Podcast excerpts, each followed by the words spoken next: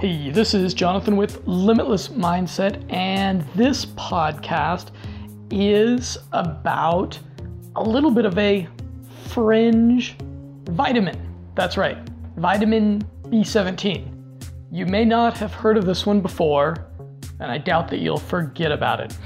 It's also known as amygdalin or laetrile, and it's a controversial compound that occurs naturally in nature in the bitter seeds of apricots, apples, and peaches. And vitamin B17 is well worth the attention of biohackers with a little higher risk tolerance and those who have cancer. So if you're a person that's like, hey, I would never do anything that has, you know, a modicum of risk involved with it as far as my supplementation and nootropic regimen goes. If you're one of those people that's like, oh, you know what, I'm going to pass on, say, uh, nicotine or I don't know, maybe uh, Adderall or different things like that, or say kratom, because the, the risk profile is just a little bit too high you probably want to group vitamin B17 with those. However, for everyone else, for myself, it has some very attractive attributes. You've probably never heard of vitamin B17. If you're some shade of conspiracy theorist who thinks that the FDA is at least a little evil, you'll probably want to try vitamin B17. If you think that the FDA is a perfectly benign government regulating agency acting only for the good of the public, you'll probably want to pass on vitamin B17. If you, like me, are prone to sporadic episodes of unregulated hedonism, you'll want to consider adding this to your arsenal of lifestyle biohacks. Speaking of which, I've got a very personal anecdote. A couple of years ago, when I was living in South America, I faced quite a dilemma in regards to birth control. I was dating this lovely 21 year old Colombian university student. One night we had a date scheduled she told me she was feeling sick, so I hopped in a little yellow taxi that drove reckless, recklessly through the streets of Medellin to bring her chocolate. I was a good boyfriend. In a moment that brought me back to high school, we were cuddling on her bed, pretending to watch a movie while trysting and listening warily for her madre's footsteps coming down the hallway to make sure she was being a good Catholic girl. She nonchalantly mentioned to me there in the darkness that she was feeling sick because she had just started taking the pill. Now, this Colombiana will forever remain young and nubile in my imagination. She was eager to please and would purr like a cat in bed. It was truly glorious making love to her. The prospect of her most intimate embrace without protection was truly tantalizing. But as a biohacker, I knew that the birth control pill was bad news for women's health. So I found myself in quite a predicament. But I really did care for her, and she was a pretty sharp girl who at least pretended to share my passion for all things healthy. So I resolved to talk to her about my reservations, about the pill, and my willingness to keep using condoms. Ultimately, I failed to provide her the emotional roller coaster that the intoxicating women of that country so crave. We stopped seeing each other, and the dilemma resolved itself. However, if I had known about herbal birth control and vitamin B17, I would have had a viable contraceptive option that satisfied both my bioethics and my most primal desires. A dubious contraceptive method. Vitamin B17 and apricot seeds, in particular, likely prevent pregnancy and can even be used for an herbal abortion. Yes, that's a thing. From the book, it's one of my favorites. I've talked about it before The Tao of Health, Sex, and Longevity. For thousands of years, the young women of Polynesia have enjoyed complete and uninhibited sexual freedom prior to marriage with no worries about unwanted pregnancy.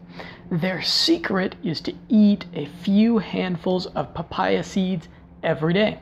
The active ingredient responsible for their freedom from pregnancy is vitamin B17, more popularly known as Laetrile, the controversial drug banned in the United States due to unproven claims that it can prevent and help cure cancer. From the queerly named book Herbal Abortion The Fruit of the Tree of Knowledge. If you made love with a man during your fertile time, for example, days 10 to 16 in a 28 day cycle, and you do not wish to be pregnant, here is what you do. After unprotected intercourse on a potentially fertile day, begin eating 5 to 10 apricot kernels three times a day. Continue this until your period comes. This prevents implantation. The same effect can be achieved with high levels of vitamin C in this way. Interesting. Use more than 10 grams per day. So you're like, whoa, whoa, whoa, whoa, wait a minute, Jonathan. Is this scientifically proven? Not really. However, there's a significant quantity of positive anecdotal evidence and a stark lack of nocebo reports, which you would especially expect for a birth control measure. If you wear, let's say, brand X condom, but yet somehow end up impregnating Jill, who you met at the ladies' night on Wednesday at Skybar, well, and you, you have a, an unintentional pregnancy followed by a uh, disastrous 18 year relationship with a, uh, with a vengeful baby's mama, well, you're going to be uh, warning everyone you can for the rest of your existence against buying those damn leaky Brand X condoms, right? Also, consider that since time immemorial, there's been a significant economic incentive for those who work in the world's oldest profession to prevent pregnancy. People have been having sex in exchange for money, well, probably ever since we invented money. So these herbal medicine traditions arise as a result of pragmatism, not mysticism. Anything that didn't actually work surely would have been not been passed down from age to age, from madam to courtesan to pimp to streetwalker. You get the idea. I foresee myself using herbal birth control in the future when I'm in a relationship where pregnancy is undesirable yet not unacceptable. If I were married or in a serious long-term relationship, I would rather have her using a herbal birth control strategy than the pill, which is going to fundamentally alter her hormones, psychology, and libido. Depending upon which sexpert you listen to, the pull-out method is actually just a little less effective than using condoms. That's right. If a woman uses the birth control pill imperfectly, namely forgetting to take it at the same time every day, its effectiveness in preventing a little bundle of joy decreases detrimentally. And yes, if you're like, hey, Jonathan, do you have reference and science backing up all the stuff that you're saying? You're going to want to check out the article because that's where I've got all the links and citations for all this. How many stories have you heard of people that had an unexpected pregnancy even while using mainstream birth control methods? Maybe it's even happened to you. So I wouldn't depend upon herbal birth control alone if I was sleeping with someone who I really didn't want to have a child with. The amalgamation of the limited science done and the preponderance of anecdotal accounts online didn't give me the confidence to bet. It doesn't give me the confidence to bet at least $250,000 in 18 years of my life on herbal birth control working. Conversely, though, given the unreliability of conventional birth control methods, if I were sleeping regularly with someone who I really didn't want to make babies with, I would hedge my bets and supplement the normal contraceptives with herbal birth control.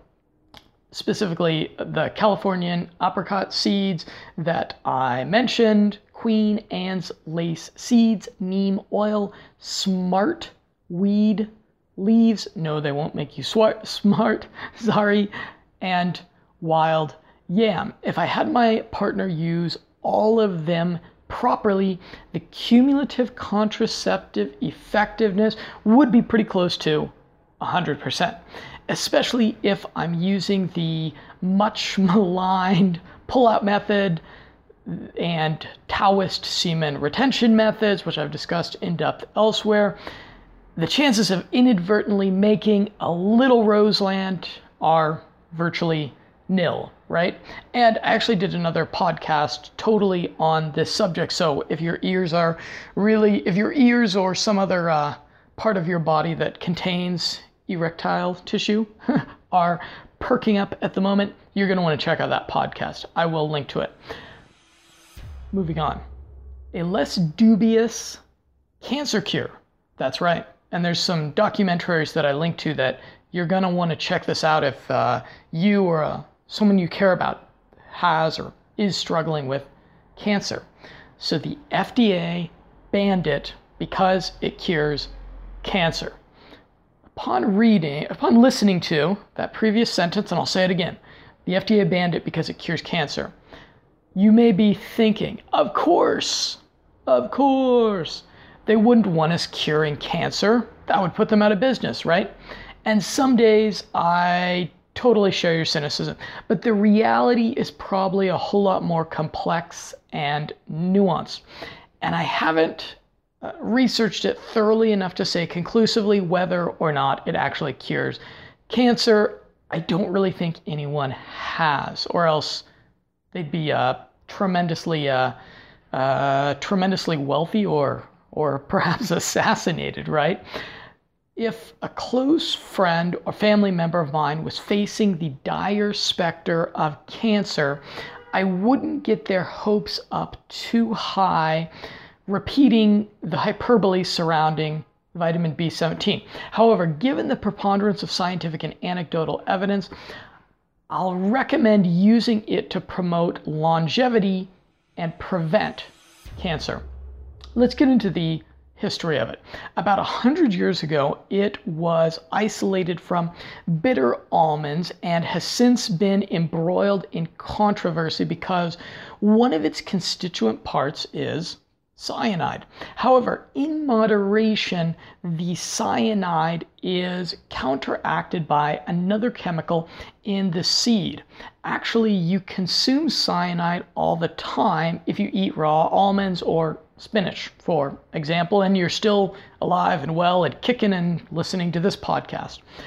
Apparently, two of the doctors that published the 1952 paper, which initially demonized it, were also amongst the many doctors who publicly endorsed smoking cigarettes as healthy, going as far as saying a pack a day keeps the lung cancer away. So that really, uh, you know, draws into question the credibility of the doctors who were like, you know, who are who were like, hey, you know, we this this stuff that all these people are saying cures cancer. That's bad. You don't want to take that. And again, it was 1952. It was it was a long time ago. I have a bit of an inclination to disregard studies that are uh, you know 20 30 years old after they're past that date that that kind of seems like the expiration of relevance to me. the FDA banned Laetrile, the semi synthetic version of amygdalin, in 1977. And there was a 1982 paper that called it the slickest, most sophisticated, and certainly the most remunerative cancer quack promotion in medical history. So they were not a fan of it. The science.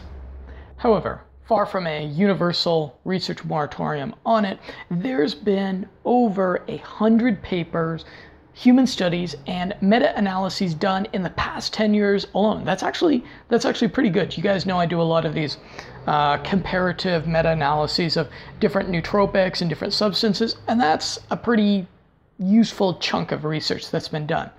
A 2016 paper out of Goethe University in Germany concluded no convincing evidence showing that amygdalin induces rapid, distinct tumor regression in cancer patients, particularly in those with late stage disease, is apparent.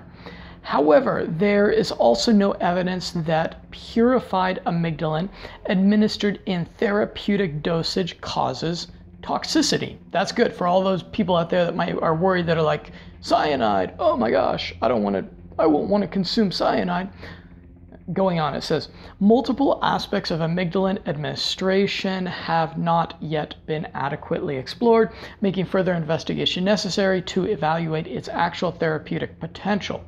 A recent in vitro study of prostate cancer cells was more optimistic. Quote, amygdalin exhibits significant anti tumor activity in both castration sensitive and castration resistant PCA lines and merits further evaluation for therapeutic purposes. If there's a chance this could save your life or the life of someone you care about, I'll encourage you to peruse the abstracts of the recent studies done. The general sentiment of the researchers who have devoted themselves to profoundly understanding this bitter compound is quite positive. Overall, uh, overall positivity on uh, cyanide poisoning. I found two recent reports on PubMed of severe cyanide poisoning, but both are pretty extreme cases that could be avoided by a responsible biohacker using conservative doses. One resulted from some idiot parents, idiot, who gave too many apricot kernels to their four year old child. Four year old, again, idiot parents. Uh, quote, on detailed questioning of the parents, the use of CAM, including intravenous and oral vitamin B17 and oral apricot kernel, were reported. The second report advises that there's a serious conflict with vitamin C. Uh, amygdalin and Laetrile, a synthetic form of amygdalin, are commonly used as complementary or alternative medicine for the treatment of cancer. Vitamin C is known to increase the in vitro conversion of amygdalin to cyanide and reduce body stores of cysteine, which is used to detoxify the cyanide amygdalin has been used for decades uh, by patients with cancer who are seeking alternative therapies, and severe reactions have not been reported with this dose. An interaction with vitamin C is a plausible explanation for this life-threatening response. And interestingly, I'm thinking now that I'm actually now that I'm reading this, there was the herbal abortion book, which was suggesting like uh, really high dose, doses of vitamin C as a as a uh, contraceptive, as a contraceptive solution, uh, but it was saying it was not recommending to do the two together. It was saying vitamin C or uh, um, or apricot seeds, and apricot seeds looking like a looking like a better option. I'm really not gonna spend a whole lot of time researching whether vitamin C is a contraceptive. This seems a little bit of a silly notion to me. About the war on cancer. Looking at the stark statistics Western medicine is doing a remarkably bad job finding a cure for cancer. A glaring example of the failure of the Western approach to health and disease is the so called war on cancer in America, where this deadly disease flourishes more than anywhere else on earth. Over the past 35 years, the National Cancer Institute has spent more than $20 billion researching a cure for cancer while suppressing all homeopathic and preventative approaches to the disease. Since 1962, the number of cancer deaths per 100,000 people in America has risen from 107, 170 to 185. In 1986, close to 1 million new cases of cancer were reported. So, hey, cancer researcher guys and cancer doctors, really not doing a great job here, guys. It would seem to be less of a race for the cure and more of a perverse game of musical chairs that costs billions of dollars and millions of lives.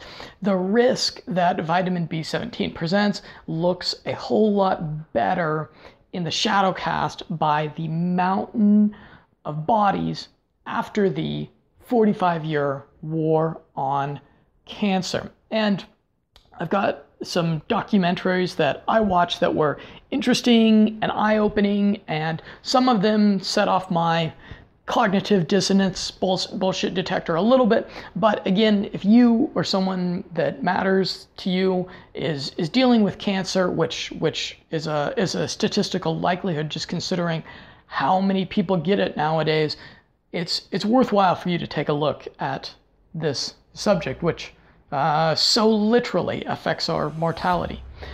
Okay, so let's talk uh, about some of the anecdotal evidence. There's a book, Laetrile Case Histories, documenting work done at the Richardson Cancer Clinic from its blurb. Here are 62 case histories proving beyond any doubt that Laetrile, that's vitamin B17, works in the control of cancer. These are not anecdotal stories or cases of people who never had cancer in the first place. Each history is authenticated by a firm diagnosis and a meticulous medical documentation. And YouTube has, I check this out also, I, I do a lot of Googling uh, researching these researching these these meta-analyses guys. Research has a handful of not very professional video blogs of cancer survivors who found it helpful.